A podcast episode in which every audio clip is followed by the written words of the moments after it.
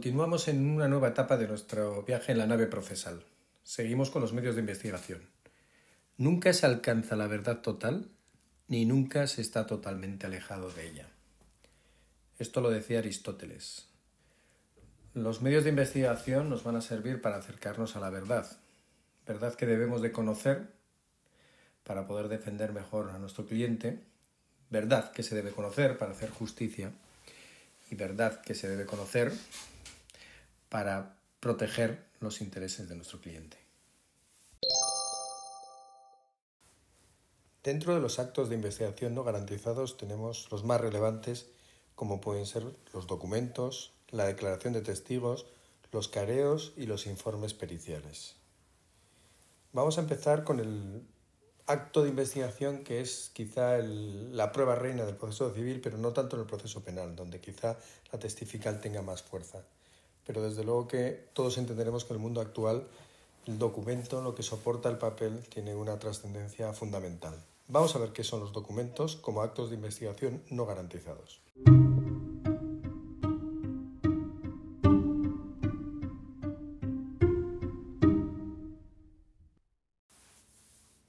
Los documentos tienen un problema principal y es que la ley de juiciamiento criminal no los regula como diligencia de investigación propiamente.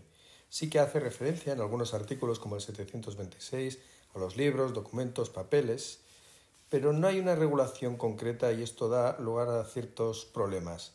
Vamos a ver además que aunque no haya una regulación, los documentos como tales no se pueden discutir. Tenemos en primer lugar que el propio expediente penal forma un documento, las piezas forman un expediente documental y si bien no es una prueba todavía, una prueba documental, pero sí va a servir de base para la prueba documental que se practique en juicio, porque en virtud del artículo 730 esos documentos tienen que leerse ante el tribunal y las partes aquellas a que se designen y así se, admitan en virtud del artículo 730.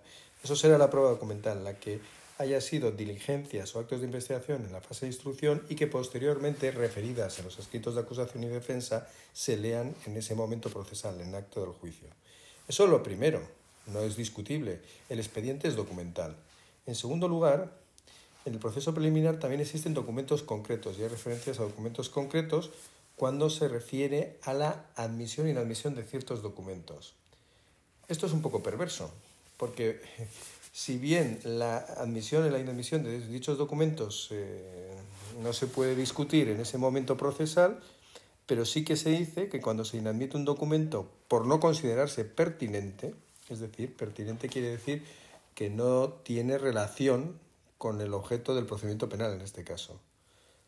Dice que en ese caso se puede reproducir la petición al inicio de las sesiones del juicio y en otras, en otras ocasiones admite el documento que no debió ser admitido ¿Qué sucede? Que se produce una gran indefensión, una vulneración al derecho a la tutela judicial efectiva.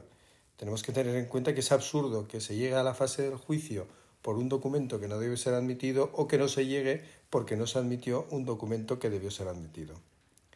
Recapitulando, tenemos que el expediente penal es un documento, tenemos algunos documentos concretos que los referimos con relación a la admisión o inadmisión del mismo por la pertinencia. En tercer lugar, los informes técnicos, que es una prueba pericial, y la ley los convierte en prueba documental.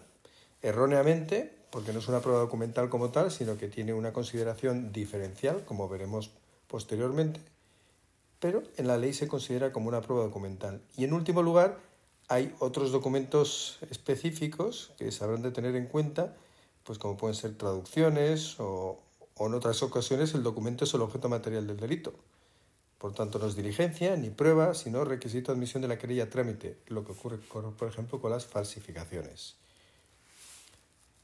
Bueno, no es, como veis, no es una cuestión compleja de entender, sí que tiene sus matices y hemos visto esa perversidad de que pueda desarrollarse una instrucción con un documento que no debe ser admitido o se llega a juicio con la admisión de uno que no debe ser admitido, pero fuera de ahí creo que el entendimiento es claro para todos vosotros. Prueba fundamental, como siempre, diligencia fundamental, la documental.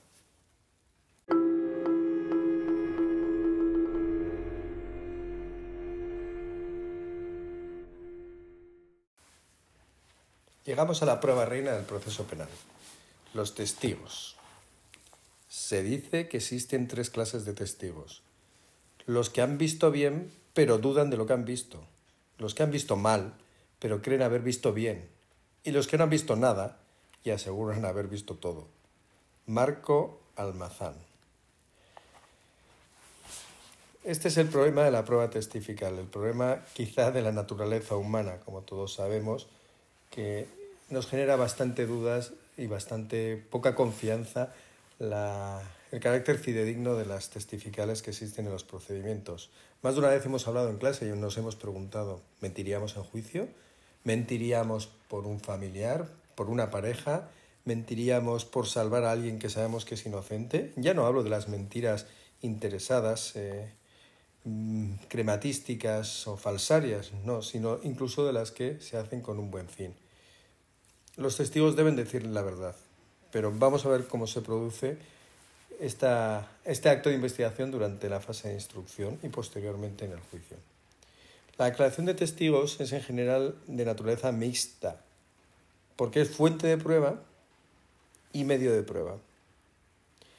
Porque el testigo es la fuente de prueba y la declaración que emite es el medio de prueba. Está regulada bastante largo además, del 410 al 450. Y es la prueba reina del proceso penal, así como hemos dicho que en el proceso civil es la documental, aquí es la prueba reina. Eso sí, ya hemos visto la frase que hemos dicho al empezar, pero también tenemos otros aforismos como prueba testifical, prueba demonial, o testimonio, prueba del demonio. Y conviene recordar que el testigo, como concepto, es toda persona que no es parte en la causa, no es parte, pero ha presenciado el hecho criminal. Testigo directo, testigo de referencia. Explicábamos también el otro día, el testigo directo es el que ha visto los hechos por sí mismo y el testigo de referencia es el que no los ha presenciado directamente, pero sí los ha conocido a través de un tercero. El testigo tiene obligación de testificar. Esto es lo que dice, nos, nos dice la ley. Entonces, los requisitos es la capacidad para ser testigo, que no tiene prácticamente límites. Mm, debe ser incapaz física o psíquicamente para que no pueda declarar. Pero en principio no hay un requisito mayor que el que no seas incapaz. Si no eres incapaz, tendrás que testificar. Dos, está la capacidad y está el deber. El deber no siempre es exigible, porque hay personas que están exentas o son incompatibles. ¿Qué personas están exentas de la obligación de concurrir y de declarar? Pues en primer lugar, por razones de Estado, el rey, la reina, sus consortes, el príncipe, herederos, regentes. En segundo lugar, por razones de derecho internacional, agentes diplomáticos, etc. Y en tercer lugar, por razón de parentesco con imputado, el cónyuge y parientes más próximos, aunque pueden declarar si lo desean. Y no será, desde luego, la primera vez que eso sucede por razones obvias. Y en cuarto lugar, por tener la obligación de guardar secreto. Aquí estamos nosotros, los abogados, sus traductores, intérpretes, religiosos de cualquier culto, pues son personas que están exentas de la obligación. Luego hay las personas que están exentas de la obligación de concurrir, pero no de declarar. No tienen que concurrir, pero tienen que declarar son, en primer lugar, personas que declaran informando por escrito. En segundo lugar, personas que declaran en su despacho oficial o sede. Podemos ver los ejemplos que nos da la ley de enjuiciamiento criminal. Hemos dicho las personas que van a ser testigos, qué capacidad tienen que tener, cuál es el deber de testificar y cuáles son, están exentas. Y en tercer lugar, qué personas son incompatibles para ser testigos. Bueno, la ley de enjuiciamiento criminal no dice nada, pero es obvio que el juzgado de instrucción, funcionarios, partes y sus defensores tienen incompatibilidad para ser testigos de esa causa concreta. Parece obvio, aunque se dan situaciones anormales como os conté hace poco también, donde un abogado de una de las partes investigadas fue citado por su compañero de despacho para que actuara como testigo. Evidentemente me opuse, pero el juez no aceptó mi oposición y finalmente se le tomó declaración como testigo. Realmente no fue una estrategia positiva, no le salió bien. Pero realmente entendería yo que encajaría con esa persona como incompatible para ser testigo. Sí que es verdad que no era el abogado en ese procedimiento concreto, pero en procedimientos vinculados y de los que se había derivado, se había germinado el propio origen de este procedimiento penal, era donde él había sido el abogado, el asesor jurídico. Bueno, son cosas que suceden como vamos aprendiendo todos y lo veréis en la práctica procesal final, pues lo que estamos leyendo aquí es muy interesante, muy bonito, muy limpio. Bueno, quizá no muy claro porque el libro es complejo, pero desde luego que la práctica tiene una vida propia. La práctica, el proceso es un organismo, un ser vivo propio, además no es un clon uno de otro, sino que cada ser vivo eh, crece, nace, se reproduce y muere en sentencia firme, normalmente en sobreseimiento libre, de su propia manera, en la manera que ha ido creciendo. Sí que es verdad que tiene una genética propia, que es la que estamos estudiando, pero luego cada persona es diferente, cada proceso es diferente. Tercer lugar, importante, lo habéis visto en algún vídeo, cómo es la práctica de la diligencia de la declaración testifical. Es lo más visual. Yo recomiendo aquí ver, pues como os he enseñado algún vídeo, pero ver también vídeos en YouTube, porque es quizá lo más interesante y además una de las situaciones más delicadas y complejas quizá del ejercicio, que es la propia práctica, la diligencia, tanto cuando van a declarar nuestros propios testigos como cuando van a declarar los testigos contrarios. Porque eh, la declaración no es una declaración programada. La de tu testigo puede ser que tengas contacto con él y sepas cuál es su versión y quizá eh, pues puedas orientar tu interrogatorio en esa dirección pero cuando declara un testigo del que no tienes ningún conocimiento o incluso que puede estar preparado por otra parte, pues las dificultades son máximas. Y aquí es donde la agilidad, la cintura, la habilidad, el ritmo, la capacidad, la estrategia es fundamental. Eso desde la herramienta, desde la capacitación del letrado. Pero fundamental y como siempre en la caja de herramientas que tiene que tener el abogado para ejercer, tiene que estar el conocimiento técnico. Y esto es fundamental. ¿Cómo se inicia? La práctica de diligencia? Pues normalmente surge de la denuncia de la querella, porque ahí siempre solemos solicitar la práctica de algunas diligencias, en particular pues la testifical de los testigos que consideremos que puedan tener vínculo o relación con este asunto. En segundo lugar, se produce la citación, normas generales o incluso verbalmente si existe urgencia. En tercer lugar, comparece el testigo en la sede del órgano jurisdiccional con algunas excepciones como algunas de las que hemos visto anteriormente. En cuarto lugar, el juramento. Los testigos mayores de edad penal, hoy 18, antes de la reforma 14, tienen obligación de decir todo lo que supieran respecto a lo que les fuese preguntado. No pueden no responder a nadie, no pueden evadir preguntas y no pueden mentir. El juez precisamente les va a advertir de las responsabilidades penales en que puedan incurrir si no cumplen con dichos deberes. ¿Qué ocurre aquí? Problema. Salvo error y salvo que la situación haya cambiado, y de momento creo que no, el testigo tiene obligación de decir la verdad, tanto en fase de instrucción como en fase de juicio oral. Pero realmente el delito de falso testimonio no se está condenando si la mentira o el falso testimonio se produce solo en instrucción y no se ratifica en el juicio oral. ¿Qué ocurre? ¿Dónde veo yo aquí el grave problema? Y es que una declaración falsa de un testigo en fase de instrucción puede servir, uno, para que se sobresea el asunto, creando una injusticia absoluta, porque esa falsedad contra la que no se puede ir directamente por las dificultades que existen en la condena del falso testimonio en esta fase de instrucción, produce un efecto absoluto que es cerrar el proceso penal. O al revés, que un falso testimonio en instrucción provoque que haya una apertura de juicio oral y una pena de banquillo. Una pena de banquillo que es acudir al juicio y que puede salir absuelto, pero también puede salir condenado. Porque luego, una vez que entra la ruleta rusa del juicio oral, no tenemos garantías de salir absueltos aunque seamos inocentes. El proceso eh, establece todos los mecanismos más aptos para que se garanticen y se tutelen todos los derechos de las partes y para que al final se alcance el objetivo último, que es la justicia material, pero no siempre se consigue. Hemos dicho iniciación, denuncia querella o en cualquier otro momento de la fase de instrucción se puede solicitar o en los escritos de acusación y defensa citación, comparecencia, juramento y declaración. La declaración normalmente, bueno, normalmente no, tiene que ser separadamente. Los testigos declaran separadamente, unos no se escuchan a los otros. Están presentes las partes, el juzgado de instrucción, el Ministerio Fiscal en su caso, el abogado de la defensa, de la acusación y primeramente se le hacen las preguntas generales de la ley, identificación personal, parentesco, antecedentes. Aquí vais a ver en el libro que explica algo que no sucede nunca en la práctica. Dice, a continuación va a relatar los hechos que conoce el testigo sin interrupción, respondiendo después a las preguntas que formule el juzgado de instrucción y después las partes. Dice que le va a dejar narrar sin interrupción los hechos el juez y después le dirigirá las preguntas que considere oportunas. La práctica no es así.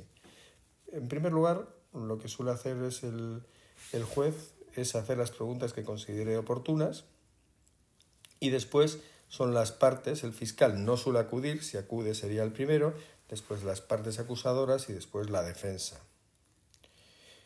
En ocasiones se suele producir el interrogatorio en el lugar de los hechos porque se haga más favorable, más apto, más beneficioso para el esclarecimiento de los mismos. Los testigos declaran de viva voz y no se pueden valer de apuntes ayudes, eh, apuntes o otro tipo de documentos, aunque sí que es verdad que pueden utilizar cuestiones técnicas complejas, algunos elementos que, que les puedan referir datos difíciles de recordar, pero lo que no pueden llevar es un esquema. Esto me ha pasado muchas veces cuando algún testigo dice, no, mira, me he hecho este esquema, con un esquema no puedes ir, aunque sea la verdad, ¿no? Quieres decirla bien y quieres recordar cada detalle. No, el sistema no permite eso porque perdería espontaneidad o viveza. No se pueden formular al testigo preguntas de cuya respuesta pueda resultar una imputación en contra porque en ese momento cambiaría el estatus. Esto también es muy delicado porque puede producir nulidad de actuaciones. Si te estoy preguntando a ti sobre si eres testigo de un asesinato, pero las preguntas ya van orientadas a imputarte la comisión del delito de asesinato, pues entonces hay que finalizar esa declaración como testigo e iniciar una como investigado en su caso. Tampoco se pueden formular preguntas coacciosas ni ejercer coacción o engaño. Ahora, las preguntas sugestivas, capciosas, tienen límites muy difusos. Muchas veces os lo hago en clase, hay muchas preguntas que hago yo que son capciosas, que buscan, buscan de alguna manera provocar a través de cierto engaño, cierto nivel de engaño, una respuesta que es favorable a tus pretensiones. Y aunque el fin sea lícito, aunque lo que quieras sacar es la verdad del testigo, pues establece unas reglas mínimas. Ahora bien, en la práctica se juega con estas situaciones. A veces te puede interesar hacer una pregunta capciosa, sugestiva, eh, pues porque va a provocar una reacción en el testigo que te puede interesar. Desde luego que lo que no se debe hacer ni coaccionar, ni engañar, ni generar ningún artificio, pero eh, hay que ser inteligentes y hay que ser hábiles y hay que ser profesionales para lograr el objetivo del interrogatorio, siempre desde la honestidad profesional y desde la ética. Obligaciones respecto al juicio oral. ¿Qué significa? Declarar en instrucción y se le va a decir, mm, no tengo claro, estoy intentando hacer memoria, pero no sé si se le llega a decir o bien en, la diligencia, en el acta que se firma de, esa declaración, que tiene obligación de acudir al juicio oral para declarar. Se documenta por escrito la declaración, ahora normalmente, como es normal, se graba pero finalmente se firma un acta que se dice que se ha declarado en el día tal, que se ha producido la grabación, pero también os digo que es muy curioso, todavía hay juzgados en los que lo que se hace no es grabar, sino que hay pues un secretario judicial o un oficial que está allí y va apuntando lo que responde el testigo a preguntas de quien le esté haciendo las preguntas.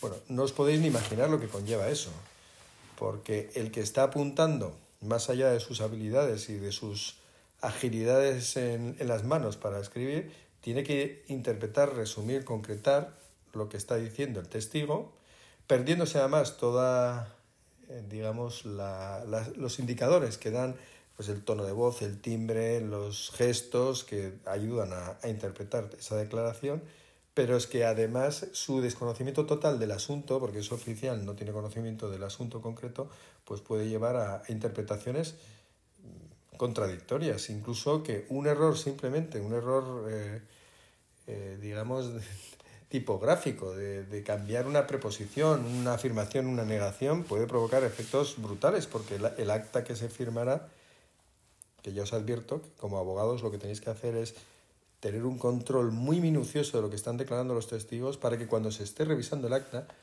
eh, puedas hacer la protesta oportuna, pero también es delicada, porque se va a generar una discusión en ese momento de difícil solución si no se ha grabado.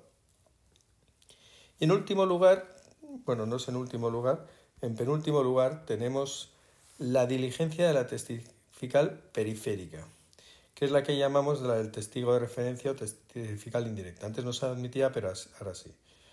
Eh, pues como alguien que va a declarar y dice, ¿usted presenció los hechos? Dice, no, pero ¿sabe usted lo que pasó? Sí. ¿Qué es lo que sabe? Sé que en tal día eh, un señor entró en una tienda, robó en la caja registradora ¿Y cómo lo sabes si no estaba ahí? Lo sé porque ese señor eh, luego vino a mi bar a tomar algo y me contó lo que había hecho, por ejemplo. ¿no? Muy burdo, pero eso sería una testifical periférica que puede servir de indicio en la fase de instrucción y de prueba a efectos de condena. Y la impugnabilidad de la veracidad de un testigo. Pues un, testigo, para empezar, es subjetivo, es manipulable, es codicioso, egocéntrico y temeroso.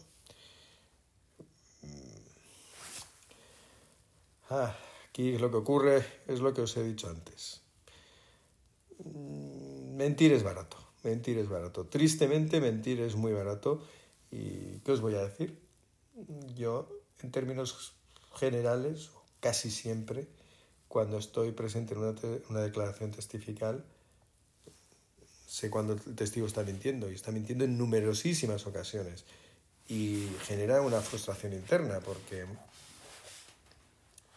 digamos que las mentiras y los ejercicios que, tienes que hacer tú, técnicos, malabares, procesales para lograr, ¿no? En una habilidad de interrogador, eh, sacar las contradicciones que desvirtúen la credibilidad del testigo como persona y la credibilidad del testimonio como contenido de esa testifical, eh, rara vez están apoyadas o animadas por el propio juez. Tengo que decir como lo pienso. Realmente en muchas ocasiones he conseguido abrir fisuras claras en los interrogatorios de los testigos, pero a los jueces les parece que es entrar ya en dinámicas que probablemente les va a llevar a análisis más complejos y a, a tener que cuestionar muchos elementos del procedimiento. Y no hay, desde luego, mi opinión, con el máximo de los respetos, mucho apoyo en la defensa de la verdad en ese aspecto, porque lo que no vamos a pretender, como vosotros comprenderéis, no vais a pretender que yo os interrogue y me digáis, por ejemplo, que no habéis copiado en un examen y que luego os pueda pillar en una mentira diciéndome en el mismo interrogatorio que sí habéis copiado. Eso no es posible, eso no va a suceder, pero sí puede ser que a través de otras preguntas consigamos desmontar la credibilidad del testimonio, ya no del testigo, de demostrar que uno era un mentiroso antes, sino que uno está mintiendo en este momento pero para eso necesitamos tiempo, apoyo y cierta sensibilidad en la defensa de la verdad. Y eso, sinceramente, no sucede. Testimonio, prueba del demonio. Pero ojo, el testimonio es muy importante y hay mucha gente que dice la verdad y hay que ayudarles a decir la verdad de la mejor manera de cara al procedimiento. Y no olvidéis, si tenéis que ir a un juzgado a declarar, decir la verdad.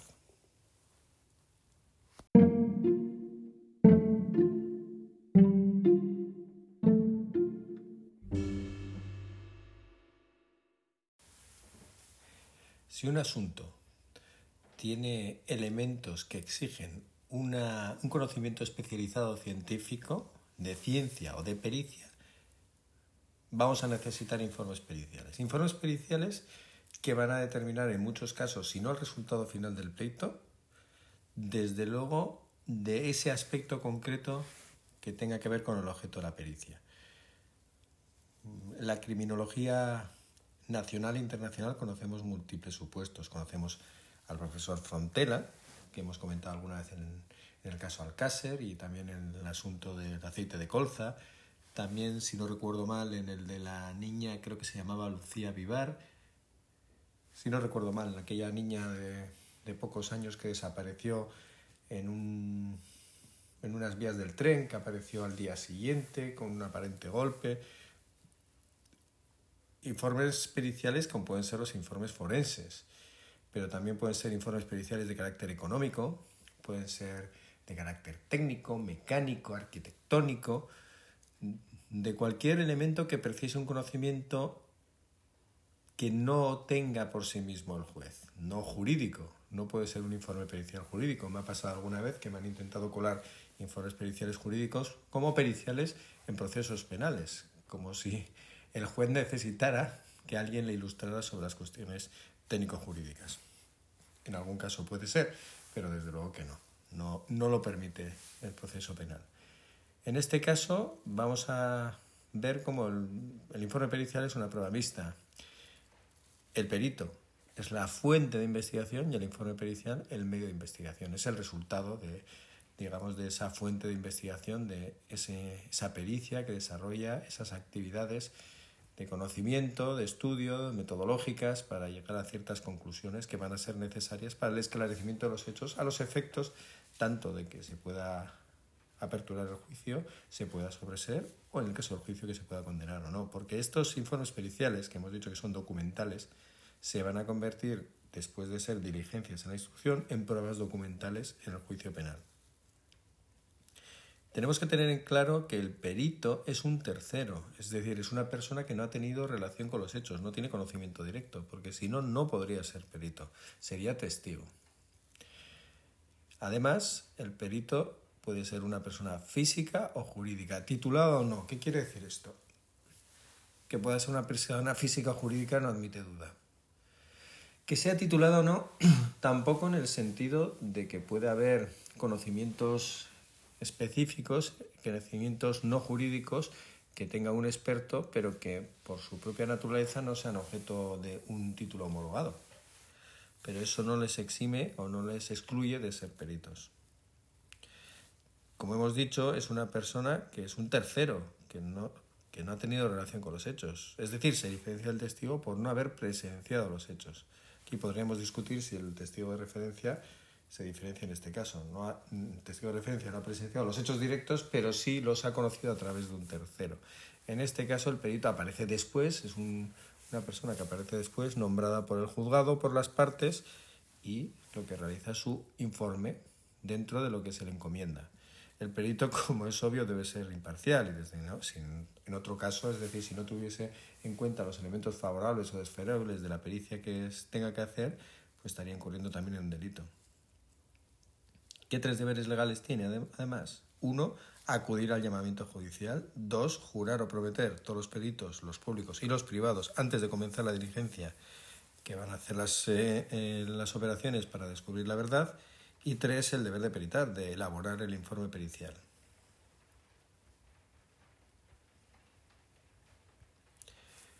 Los peritos, reflexión final. Difícil, difícil de, de explicaroslo. El tiempo te va haciendo percibir cuando un perito puede ser bueno o malo. Hay personas que tienen un conocimiento técnico muy potente, eh, increíble, excelso, pero quizás no tienen la metodología adecuada o simplemente no han acertado en su análisis. Eh, cuando uno elige su propia pericial, pues es porque de alguna manera confía en el conocimiento técnico del perito. Pero os preguntaréis, ¿qué pasa si el perito que tú contratas elabora el informe y su conclusión es contraria a los intereses que defiendes? Mm, bueno, puede pasar, puede pasar. A Ortega Cano el torero le pasó. ¿Y qué hizo? Pues no presentar esos informes, obviamente. Presentó el que alguien, ¿no? Finalmente concluyó en el sentido que le interesaba. Pero creo que tuvo un problema y es que no pagó a los peritos anteriores y salió en prensa que no había pagado los peritos y por lo tanto salió la razón por la que no había presentado esos informes. La verdad es que no fue muy inteligente. Pero es muy importante la elección del perito, es un trabajo, una vez más, como solemos decir muchas veces, ¿dónde lo estudiamos esto en la carrera? Mm, no lo estudiamos en ningún lado. Estudiamos qué es un perito, qué tiene que hacer, cuáles son sus deberes, para qué es, cuál es el concepto, pero no nos enseñan a elegir. Y en la elección del perito, muchísimas veces está el resultado del pleito. Elegir bien al perito. Verificar que cumple con la metodología adecuada, que la estructura del informe es adecuada, que concluye de forma adecuada. Y luego tener en cuenta que la pericial se tiene que defender en juicio. Podéis ver también vídeos en YouTube donde los peritos actúan en juicio y hay peritos que son estelares en vista, mucho mejor que en la elaboración del informe escrito, y en cambio otros que al revés, que son excelsos en la redacción y en la elaboración técnica y escrita del informe, pero que son muy malos en el juicio. No olvidéis que el juicio es una actuación en la que tienes a un juez al que hay que ilustrarle los conocimientos técnicos y que probablemente no vaya a ser muy duro eh, con el perito, pero luego ambos bandos ya sabéis quiénes estamos. Y uno tiene que atacar al perito que le perjudica y otro defender al que le beneficia. Y en estos ataques, un perito no capacitado para defender su propio informe puede terminar haciendo intervenciones en juicio que echen por tierra todo su trabajo anterior. Ojo con la pericial que determina el resultado del pleito.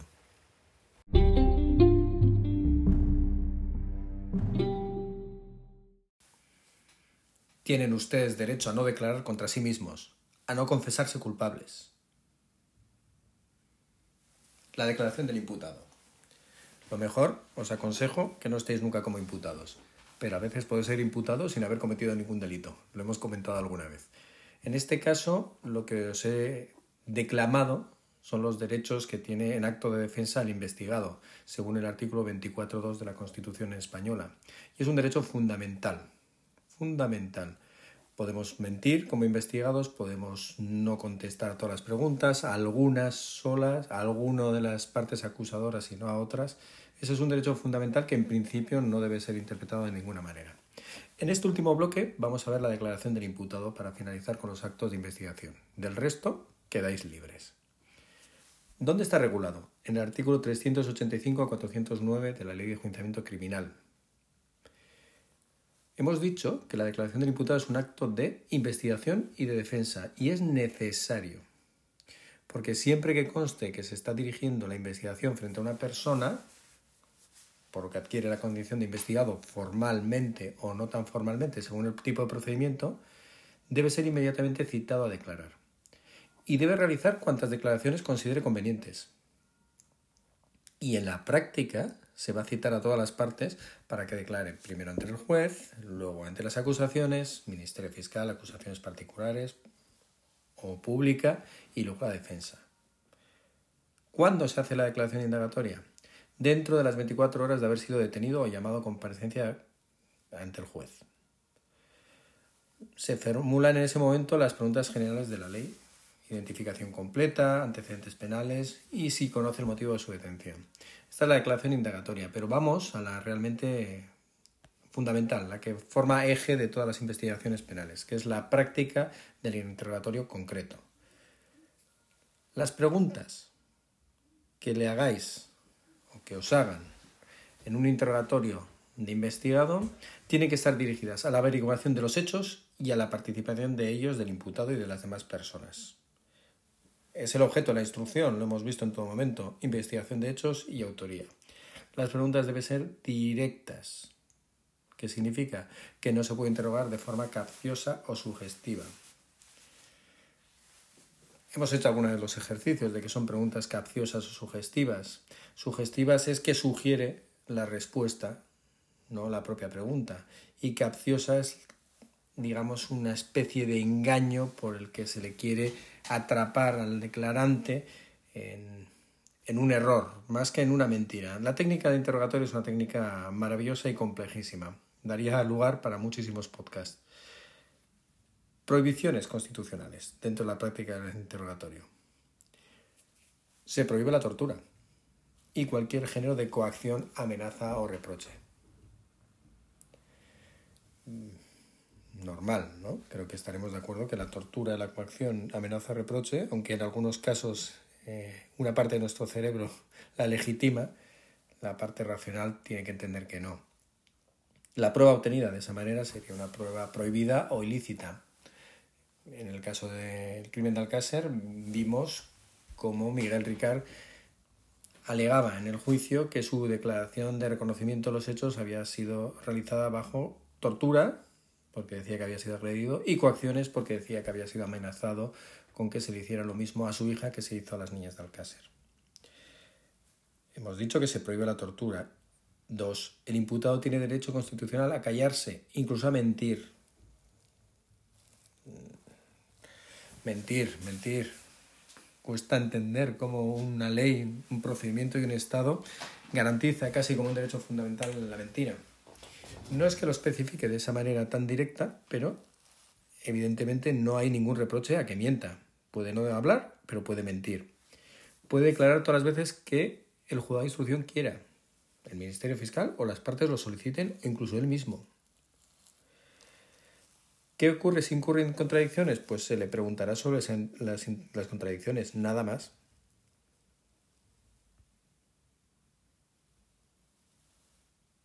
Y la declaración se va a consignar en un acta donde se van a integrar las preguntas y las respuestas, aunque normalmente ahora lo que ocurre, como es lógico, es que se graba y simplemente se levanta acta de lo que se ha grabado.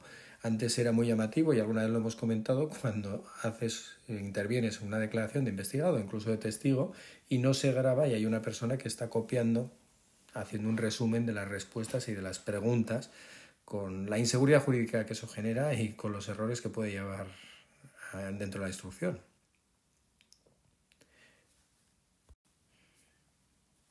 Terminamos con la confesión del imputado. Realmente en nuestro sistema judicial no existe la confesión como tal. Quiere decir que si el culpable o el que dice ser culpable confiesa el crimen, no por eso debe terminar la instrucción y llegar a juicio o incluso condenar si la confesión es en juicio. El juzgado de instrucción debe continuar.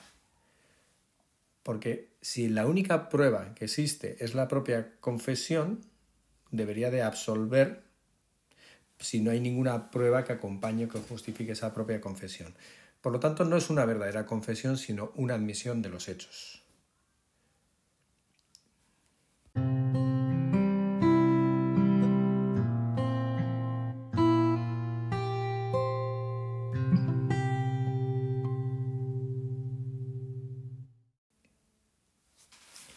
En último lugar viene mi propia confesión.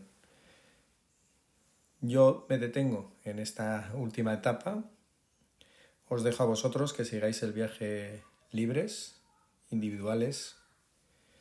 Os confieso que ha sido un verdadero placer. Será un curso, un doble curso que recordaré siempre por las circunstancias tan delicadas que hemos vivido y por vuestra propia individualidad. Cada uno de vosotros me ha dado algo y os aseguro que también he aprendido a mejorar mis propias intervenciones en todos los planos. Os doy las gracias, eh, espero haber ayudado algo y seguro que en el futuro, que será muy bueno para todos, nos iremos encontrando. Gracias a todos, un abrazo muy fuerte.